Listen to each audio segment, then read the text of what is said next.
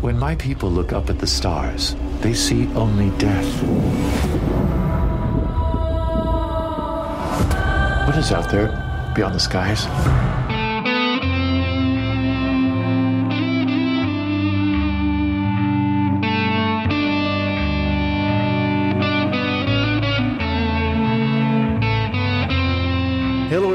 Clarence here, and welcome to Discussing Trek, a Star Trek Discovery podcast, an unofficial podcast about the CBS All Access series Star Trek Discovery.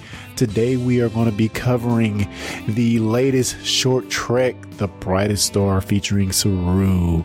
But before we get into that and other things, I'll introduce the cast for today, starting with none other than the Trek story himself, Jonathan Shorts. How you doing, man? Man, I am awesome today. Just awesome. Enjoyed the short trek and I'm excited to talk about it. Oh yeah, oh yeah. Sorry to keep you past your your street light bedtime, but uh, I'm glad you're on uh, nonetheless. Uh, sorry, my dogs beat me to bed, so I feel kind of bad about that. Also, we have the Stargate historian Jeremy Barrow. How you doing, dude? I'm doing good myself. Good man. and he didn't could call you Jonathan this time. No, he got my name right. He got our name, our our name right. you know, I do get it right, you know, every once in a while, you know. and also, last but certainly not least, we have the Who historian Cal Jones. How you doing, man? I can't complain. I am fresh off of a Doctor Who finale, so uh, can't can't complain. How about yourself? How are you doing? I am doing great, and like you all, I am happy to be in, be on another episode of discussing Trek. So, guys, what we do here on this podcast is review each episode of Star Trek Discovery, including short treks, in somewhat excessive detail. In addition to talking all, all the things about Trek, all the, all the Trek happenings and stuff like that. So, uh, yeah, guys, you should go check out our YouTube page where I have a review of the last, a video review of the last short Trek. Calypso. You should definitely jump over to our YouTube page, which can be found at youtube.discussingtrek.com and check out that video review I did of Calypso. And we hope to get some of the other cast members on some upcoming video slash who is reviews in the future. So I can't wait to uh, torture them by getting them on to do videos. So that should be fun. well, I was just going to interrupt you and say, uh, you know, there must be some kind of physical appearance standards that we don't meet. that oh, whatever. no, no, no. I will bring the camera to Hattiesburg Why- and we will get it on. I don't know on. why he said we. I think I'm hot, so I'm I'm Okay, ready. there you go. I'm camera But- ready. And, and, and Jonathan, if that were the case, uh, then there would be no way I would be on the video. So there you go. whatever, man. Whatever, whatever. I think it's because I'm black. Always the, the truth card. is out. Did you pull the black card? oh my God, Jonathan. American Express, baby. oh boy. Yeah, holla hove. But anyway, um, yeah, guys, we're here to review, uh, the, the brightest star, the latest short trek. But I want to ask, I don't have any news personally, but if any of you guys have any news or anything you want to shout out before we get into the actual review of the brightest star, Well, this is real sci related. Voyager 2 um, has just left the solar system after Really? like 42 years of floating around out there. wow, 42 years. Wow. So let's let's do the math on that. Okay. So for s- Voyager, like Star Trek Voyager, to Uh-huh. cross the Delta Quadrant to get back to the Alpha Quadrant, how long did that take? 70 years. Seventy years. Right. That's That's just to cross that's the Delta Quadrant. Now, that's sustaining maximum warp, I believe. That's, it was okay. could have So been 70 years. we- a probe we launched in '77 cleared the solar system in 40 Right. years without warp. right. So you're destroying everybody's hopes and dreams by saying war is NASA is destroying. I'm simply reporting NASA's uh, news. From the front lines. I think what he's saying is we're living in the wrong century, is what he's saying. Yeah. Uh, Once again, not my fault. yeah. I'm just reporting. I'm just reporting it as it comes to me. I'm just saying, if NASA wants to, they need to keep canon. Look, you got to talk to NASA about that. That is well beyond my pay grade. dare right they there. break the Trek timeline? And you know, if if It's- if if, if I'm sure. Elon Musk has anything to do with it, we will be well on our way to our Star Trek future. So just get ready for that, guys. Okay, I'm waiting. Ever so patiently. But guys, without further ado, uh, well, before I get into this, I want to just uh, urge you guys to head over to the Discussing Network website where we promote this web, this podcast, as well as our discussing comics and discussing who podcast, where we are well into the season, just finish up, finishing up the season actually of Doctor Who. So you should definitely jump over, check out that website at discussingnetwork.com and check out the other podcasts in the family of discussing dot, dot, dot stuff. No, I haven't made it that far yet, so no spoilers. I got a few more episodes in, but no spoilers. Ah, no spoilers. No spoilers here. But what we Cool. will spoil is the upcoming, uh, well, this last short trek, The Brightest Star featuring Saru. Spoilers. Red alert.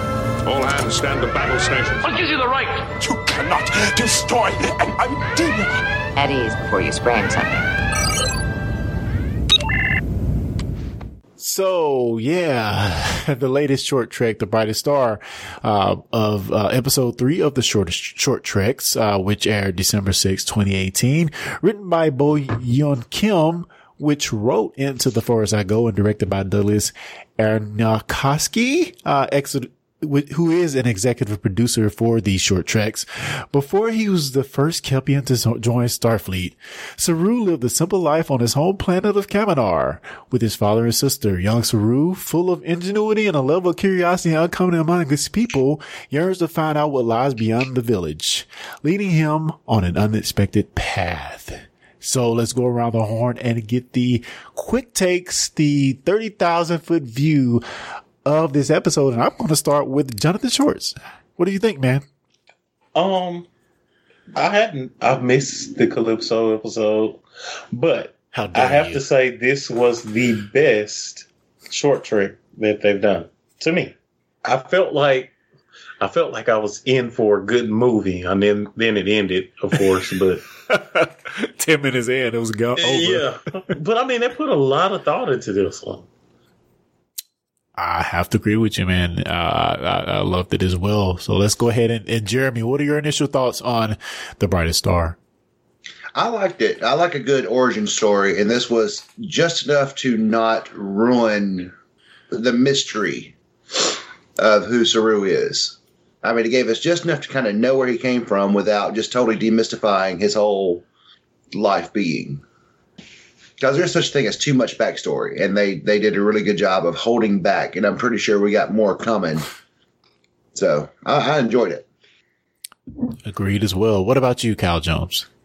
So for me, there are things that I liked about Calypso that was better that I that, that I liked mainly from the perspective of this was a single character and he was having to basically tell the story. I know you had the computer there, but the story was self-contained about him, which I really, really, really like. And I like the guy that's the actor. That being said, this made me like Saru as a character in contrast to the Saru that I saw in the series. Not saying that I did or did not like him. I'm just saying it made me like him, I guess, more.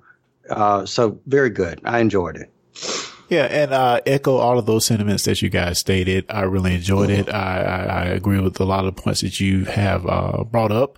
But I want to ask, like, you know, we've had a full season of Star Trek Discovery to hear Saru talk about um, his his species Kelpian being prey, uh, being hunted.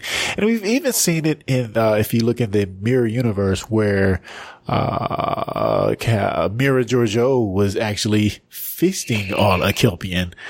But I have to ask, do, is, is the backstory we got, uh, in this short trek the, the, the backstory that you envisioned when you first, you know, kind of played back what a Kelpian might seem like on, uh, uh, Kaminar in your head?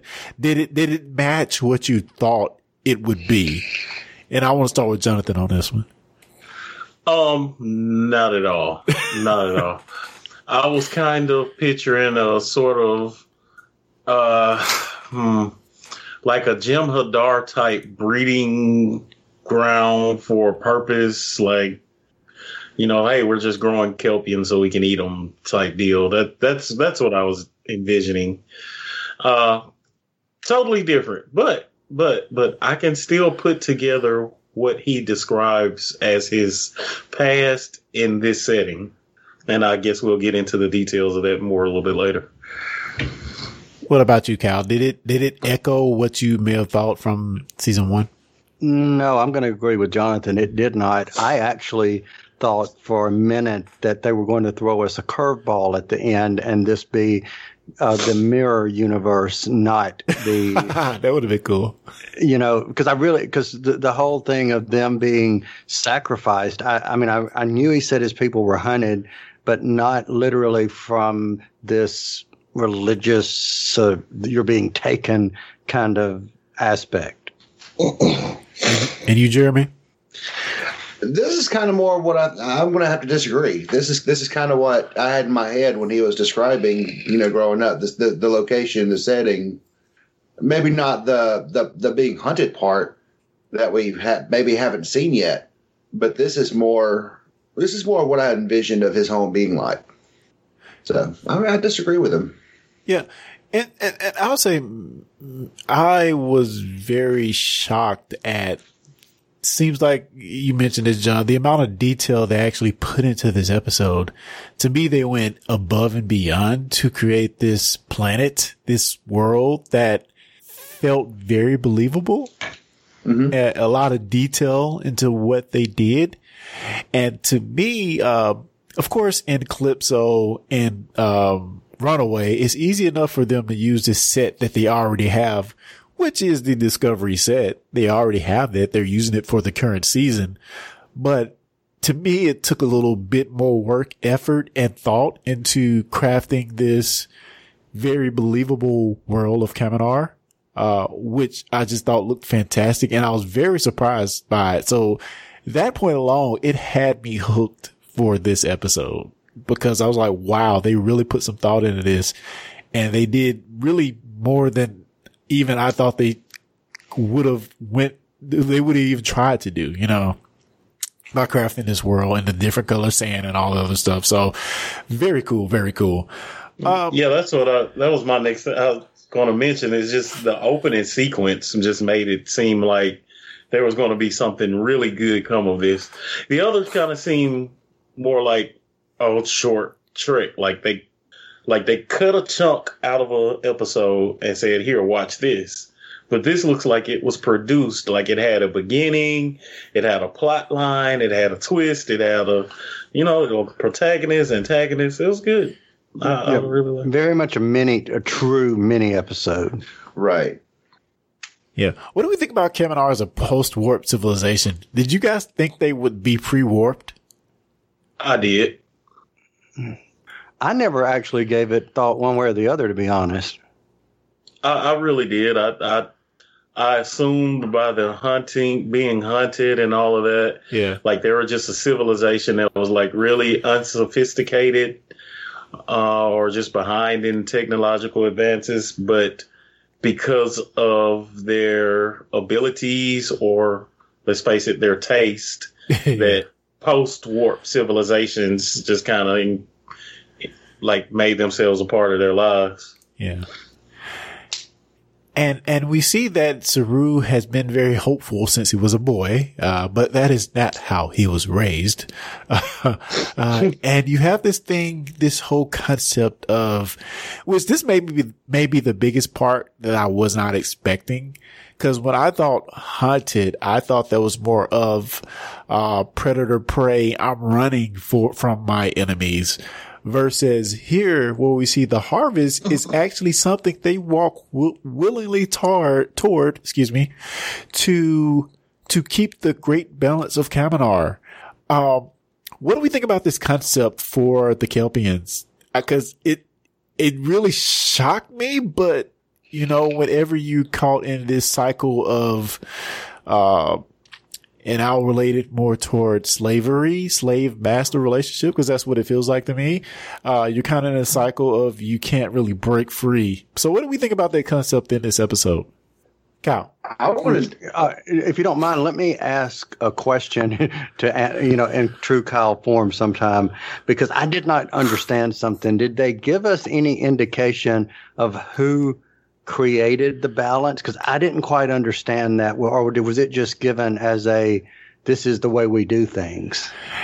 Well, of course, we know they are pre-warp civilization, and we know there's this other race that has technology that they don't Ah, have that is keeping a watchful eye or keeping them in, subduing them. Uh, the Ba'ul.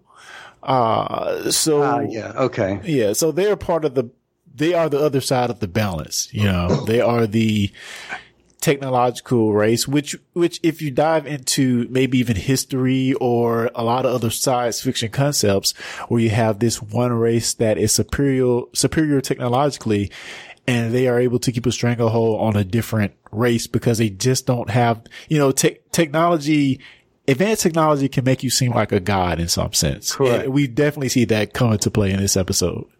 So, so having said that, I think that it was interesting or very creative on the behalf of the other race to use that religious aspect that I'm feeling that that that my interpretation was because what better to keep a person or a group of persons or a people conformed than religion.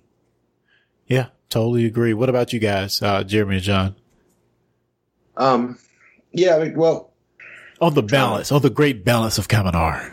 I, I would like to find out more about like where they go, like what happens to them after they leave. But yeah, I, I, didn't see it as something that was voluntary, or you know, I, I didn't expect it to be something that was voluntary that they that they were honored to do. That was that was surprising to me because the way I remember him describing it, it sounded like they were kind of like you know the the Hirogen from uh from Voyager. You know, they were they were the, very much the prey of this psycho hunter class. Yeah. Yeah. So you know, I, I, I, it, it's an interesting hunting concept, and their definition of being hunted, or, or Saru's definition of being hunted. I, I so I agree with that, but so and because we don't know what happened after the sacrifice, I assume because I'm trying to tie it into what we already assume about his history, is that these what did you call them? Bow, bow, Bayou. bayou, bayou. Sorry, um, the bayou is like harvesting kelpian and to the rest of the galaxy, they know they go get their Kelpian from the bayou. So maybe they're like running like a slave trade or something Yeah. after the fact. It, it kind of they kind of remind me. I, I'm kind of expecting a, a more wraith like race that who these people are from uh, Stargate. I don't, I don't know if you are familiar with the wraith, but they are they're they're they feed on people like they feed on humans. That is how they that is how they eat. So they call all these different civilizations. So I'm, I'm kind of half expecting, half wanting them to be something like that, where you know they come in and they're their food source and come in and drain their life energy, and then that's it.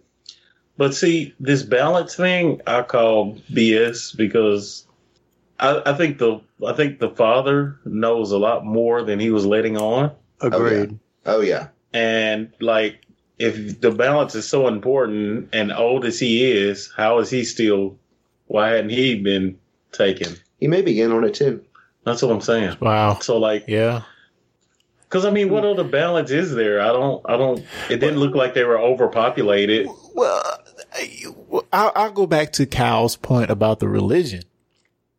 Uh, we've seen many, many, many movies where, uh, you have to sacrifice the virgin girl or whatever. I, I don't think this concept here is that dissimilar. Uh, you sacrifice the virgin to keep storms from coming and destroying the village or whatever. I don't know, whatever it is. and I guess that's the story we're missing. Because any kind of religious cult like following like that usually comes because of a dire need from some people, and someone has the capability to fulfill that need, and then they hold that power over them. But I don't see a need. But but see, I go back to the even more so than fulfilling something for you. Remember what these people are. Their their core part of their personalities is fear. And if you go back for the technology aspect, and there's many things, simple, simple things that a warp society could do that would scare the you know what out of these uh, people simply because not understanding what the technology is. So I could see some of this other race coming and just displaying basic weaponry. And that right there looks like, as Clarence was saying, godhood to these uh, people. But you know, you, Jonathan had mentioned, you know, they don't don't seem to be overpopulated. Would you would they have that that scene where he's trying to decide if he wants to if, if he wants to go with Georgiou? You know, this village looks pretty big, but is that the only village on this planet? Yeah, I, I think we are just seeing one slice of the planet. I, I really truly think that uh, you know we're just seeing this small vignette of of what's going on seemingly around all of Kaminar, of course. And, I mean, and who's to say that these these the the the one who's hunting them that they're not set up on this planet somewhere else? Hmm. That could be true. You know, you know, kind of like I guess like the the Matrixy, you know, the Master City on the other side of the planet, and then away from away from that, where they you know they possibly can't even see like the skyline or anything, is where all these different simple villages are, yeah, where they get their their you know food or energy or or whatever use they have for them. Yeah, the, the only reason I would argue against it not being on Kaminar is because uh, Georgiou says that they're uh, in a they're a pre-warp civilization, uh, which I think Uh, would good be, point. Be very hard for them to be on the same planet. Not implausible, but uh, uh, very hard to be the be on the same planet and not know of each other. But you know, they not like they have vehicles that could travel across the whole planet. So you know, it could Right. be the other side of the moon type of thing where it's a lot going on where they don't really uh, are, are privy to. So I don't know if you run 75 miles per hour. I'm pretty sure you can get around the planet. Yeah, good, good, good, good point. Good point. And you know, um, and just to talk about this sacrifice and the the harvest, uh, man, kind of a tough point when Saru like ask his ask his father like straight up, you know, when my time comes, uh, you gonna just let let me just go, you know? right. See, for me, that was kind of like the deciding point for him to say, "Ye- I, I don't have a future here. right. Yeah, and I, I guess we have to look at, you know, if you want to just like unfold like Saru as a character uh, in Star Trek, his willingness to question the status quo, to not accept what's in front of him. I mean, he mentions that he's had these hopes and dreams of something greater. Uh, you know, that's not too dissimilar from things we see, you know, here, uh, are people doing things great. They, they want to break the mold of, of what they know to be true. And, uh, he definitely, definitely does it here. What do we think about him? Like this whole technology, uh, being able to send a message. Does that seem unfeasible for, you know, a pre-warp civilization person on this farm village type of, uh, environment to actually be able to program or reprogram this, uh, piece of technology? Yeah, that that that was the issue for me. Uh, seeing as how they have no other form of technology anywhere that we've seen, like how that this will be a communication device and put it together and learn English. you know, how it, but I, I understand it's 15 Well- minutes and they put a lot of lot of thought into the rest of the story. So I guess some things just had to kind of be thrown in there. Now, I disagree that he learned English because when Georgiou comes gets him, she's holding the universal translator. So there's probably some kind of translation matrix that it filtered through. But he didn't have it before. she Yeah, came. exactly. Which which is even Remember, a he read- bigger bigger plot. He read on the screen today, and he wrote today Right. That doesn't mean he. Well, I guess because he did show he up. knew. But Yeah, he knew where to go meet her. well, I don't have an answer for you. Because that's another I- thing I was thinking. Like, how did you know the shuttle was going to land right here? So Oh. I mean, they had to communicate all of that through this device, which means he had to learn English. Which means, why do we need the universal translator? Uh, uh, I have an answer. You want me to go there? Let's hear it. It's a it, it's a far stretch. I mean, trust me, it is a huge Uh oh. far stretch. Timey wimey. Yes, because I was because going to say the TARDIS was there, but yes, because anyone. No, no, no. I'm going to go a little bit more uh, metaphysical or wha- whatever, uh, whatever the appropriate word is. Anyone watching Star Trek has enough good taste to also watch Doctor Who, and by uh, association, the TARDIS translation matrix has embedded itself in our brain. That's why we were able to translate what was actually. Boo! Stop this right now. Stop this. So he actually saw that in Kelpie, and we saw it in English. Yeah, yeah, yeah, yeah. Good, good point. Good point. Because maybe, maybe that was for us. Maybe it was just for us because certainly there's been scenes of Doctor Who where we were on, um, Gallifrey where I see the words no more written on a wall in plain old English. I'm like, okay, are the, are the Gallifreyans speaking, speaking English and they wrote Right. no more on the wall? And- their written language is circular and just kind of that- weird and Okay, so let me diffuse that by saying we spent the first three episodes reading subtitles for the Klingon language. You mean to tell me in a 15 minute short trek they couldn't use subtitles for the word today? Yeah, yeah, yeah. Um, you know, but but to to Saru's defense, to the show writer's defense, we have already established, or we established in this episode that Saru is a highly exceptional being. Uh, first of all, so it was only five You gotta have somewhere to start from. It's only five letters today, just five letters. Is that that is is is, is that that far fetched to kind of decipher? Is I can feel it.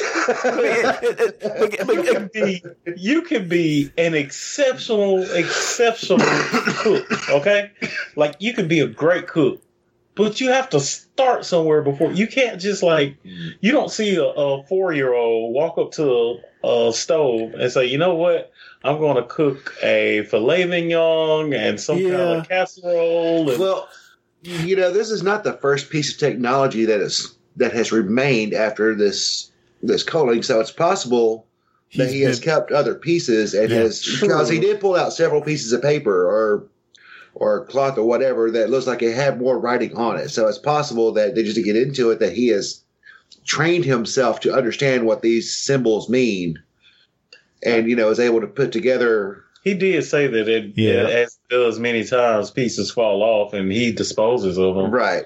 so yeah maybe, I, okay okay So maybe his whole life he's been looking toward the stars and deciphering technology and Right. and he's I mean it's established that he's a highly exceptional individual and you know some of the smartest people on our planet just think differently from anybody else. I mean just point blank. And I can if if he's the best on his planet, the best they ever had, uh I can certainly see, you know, him deciphering these five letters here and figuring some stuff out. Okay, that's that. I'll leave it at that. I'll leave it at that. so, what do we think about? And I guess we kind of covered the high points here, but I just want to talk about this freaking cameo at the end. That I was freaking cheering when I saw. Oh my god. I was hyped when I saw the cameo. Of course, I speak of Lieutenant Georgiou, which has you know, pleaded to Starfleet that this guy, this Saru from this pre-warp civilization is displaying some immaculate skills, some very exceptional skills, and we need to go talk to him. What do we think about the cameo from, uh, Lieutenant Philippa Georgiou? Personally, I loved it. I, I, I'm, I'm, Uh, yeah, I'm just. I'm indifferent. I, it, it didn't make or break anything. Wow, really? It was, I mean, it wasn't that big. Of, It was awesome. okay. Like, it's kind of what I would have expected, you know? Wow. Like, I don't know. Mm. Okay, at the moment of truth, Georgiou is probably one of my least favorite characters from this series. wow. You got So I was, I was not thrilled that it was her. I was not surprised that it was somebody that we already knew. I I almost expected Michael Burnham to show up to, for her to be the one to to discover him. Oh, yeah, that would have been cool. Mm, too. no, But I, mean, I, I just felt like you know because it's it, it just felt not shocking that it was somebody that we already knew or were we were already familiar with. Now, if, if like the admiral that Lorca was schlumping around with if she had shown up or somebody, you know, you know, somebody who we Admiral don't care, right, you you know, that we don't have a emotional attachment to had shown up and been the one to find him. I think that would have been better See, because that would have made a better that just would have made a better connection. But it was Georgiou, and that's neat and all, but what I would have liked to see, what would have made it awesome to me, if it was Lorca, yes, Yeah, that would have been awesome as well. because that's going to throw in a whole new mystery. Like, how long ago was Lorca planning this? Well, or we- even if it was the, The mirror Lorca. universe. It, it, it, you know it would mean? obviously be the prime lore because this is some time ago. I don't know if they gave us that exact date, but by the the fact that we know it's Lieutenant Georgiou, uh, is sometime. I, I suspect it's at least ten years ago. See, I think if you would have had, while I do agree that that would be very cool had it been Lorca, if you would have had him appear in a short trek, that would maybe have spoiled any. Is he going to be in series two or not? Because the lo- logic would be, oh well, he's still under contract, he's still working with them. Yes, he's you know s- speculation would be, oh yeah, he's going to be in series two. So I think that might be why they didn't use him.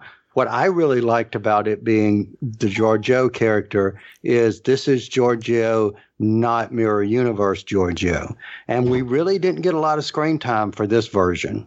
Which is why we don't weren't really excited. Oh man, See, but I was because I didn't get much of her. dude, if you had read the book um, Drastic Measures, where we get to see a similar Lieutenant Georgiou work aside Captain, I'm not Captain, Lieutenant Lorca to, to, um, to try to figure out who Adrian Kodos was. I think you would be hyped as I was on this to see, you know, I read a whole book with her as Lieutenant Georgiou, so I'm very familiar with that that slice of that character. And I can see how you have to disconnect from seeing her, what, in two episodes and at the end of season one of Discovery, how you wouldn't have that connection. But I thought it was awesome. The only thing I thought they could have really did better was maybe try to make her look younger. You know, they just changed her hair. Maybe, maybe some CG to make her look a little bit younger, but a little bit more convincing. But man, I was all over that. That made my short trek journey, I guess. Nice. anyway, Man, can we, Go ahead. Do, do you see how huge these shuttles are? what do you mean? Like that shuttle's just like bigger than any other I've seen. Even the, the past couple of times we've seen a, a shuttlecraft on Discovery, it didn't seem that big. Huh, the shuttles. Uh, I don't know. I can't, I can't, I'm trying to gauge it. Yeah, the shuttle on Calypso actually looked pretty huge, but the shuttles on Discovery are pretty big. You got to think Yeah. they have, Yeah. they both have two benches in the back part, uh, the length of the shuttle just about. Even thinking back to the first transport that, uh, that Burnham was on going, uh, in the prison transport. So it looks like the shuttles are a bit bigger in Discovery. So now let's let's ask this question. So now think about the Delta Flyer on Voyager and how they have this separate room. This, in the the back. science room or Yeah. whatever it is. Like where is all? And that's that small.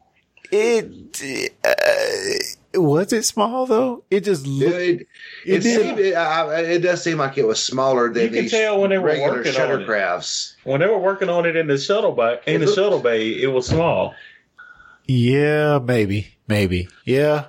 Hey man, I don't know. come I'm on. nitpicking. But I'm but to be fair, the size of Voyager has often changed during the show to fit Yeah. what what they needed it to do. maybe it's like the TARDIS is bigger on the inside. Could be. There you go with this Doctor Who stuff. Jeez. I know. Because such good taste in television, I- if I say so myself. All right, guys. Any other thoughts on this review? Any other? Because I enjoyed it. I think we all liked it pretty much. But any other takeaways before we move on? Um, Uh, I like the fact that they were actually using a universal translator and not just assuming that it was there.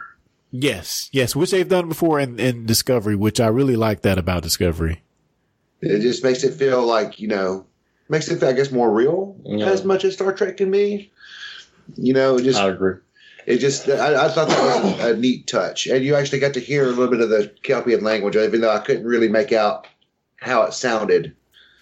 But I, I like that. I thought that was really awesome.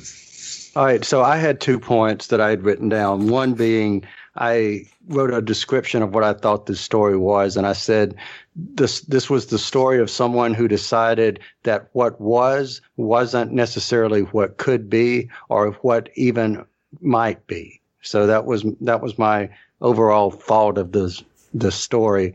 And I really liked how it ended with the phrase, I saw hope in the stars. It was stronger than fear, and I went toward it. And I I, just went thought that was cool. yeah, Yeah, that's I thought that was cool. awesome. That's pretty pretty freaking awesome. Any, any other thoughts, John? No, I think we've covered a lot. Uh, great episode, man. It was a great episode. I, I enjoyed it. Kudos, Discovery showrunners. It, it, that this is this is what we've come for for these short treks. If if if we get them like this, give give them to us like this year round. You know, every month drop one. I will subscribe Exactly. because this I one mean, was freaking gotten- worth it. We've gotten 40 minutes of podcast content off of a 15 minute episode. Right. And I mean, it wasn't just crap content. We weren't filling in space. Yeah. I mean, we actually had to discuss some things. So, yeah. Thanks, guys, for joining us. It's been fun talking about this very meaty, very meaty short trek. So let's go around a horn and get any uh, parting gifts, uh, podcast related or otherwise, from you guys uh, as we wrap up this episode. And we will start first with the Stargate story and Jeremy Barrow. uh, thank you. Uh, um, you know, it's just Christmas time, just just working my butt off, and you know, just trying to get things done. That's really all I've got. We're we're we're still working on our on our J and J Start Talking podcast, and you know, it, it's a work in progress. 1123 Harder Street, J&J. John, what you got, man? I do not have furniture from that place. You that. Um, not much, man. Uh, like you said, just working a lot. Uh, we hadn't had a whole lot of time to put into our podcast, but we are throwing around some ideas, and hopefully, we can get into an episode, another episode in tonight, and get it up by tomorrow. So, other than that, uh, Merry Christmas to everyone. If we don't talk to anyone again, Yes, definitely. Cal, Clarence. Definitely. Cool, cool. Likewise. Thank you, sir. Uh, turn the favor. And Kyle Jones, what have you been working on, podcast or otherwise? All right. Well, you've already mentioned one of the things that are several of the things that I've been working on, but I would also point anyone who is a fan of YouTube to our YouTube channels. You can find those at youtube.com slash discussing network and youtube.com slash discussing trek. Yes, guys, and I'll definitely say if you are excited about the new Spider-Man, the Black Spider-Man movie Into the Spider-Verse featuring Miles Morales, definitely head over to youtube.com as Cal mentioned and check out our review. Our not our review, but our kind of, you know, we kind of peel back the layers and talk about who is Miles Morales. But guys, we are happy you joined us for another episode of Discussing Trek. Please leave comments or feedback. You can send it in to fans at discussingtrek.com. And um, until next time, guys, live long and prosper.